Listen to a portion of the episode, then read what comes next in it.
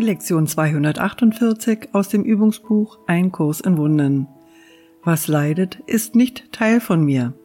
Ich habe die Wahrheit nicht als mein eigen anerkannt. Lass mich jetzt ebenso getreu darin sein, die Falschheit nicht als mein eigen anzuerkennen. Was leidet, ist nicht Teil von mir. Was sich grämt, das bin ich nicht. Was Schmerz erleidet, ist nur eine Illusion in meinem Geist. Was stirbt, hat nie in Wirklichkeit gelebt und nur die Wahrheit über mich verspottet. Vater, meine alte Liebe zu dir kehrt wieder und lässt mich deinen Sohn auch wieder lieben. Vater, ich bin, wie du mich schufst. Jetzt wird deine Liebe wieder erinnert und meine eigene. Jetzt verstehe ich, dass sie eins sind.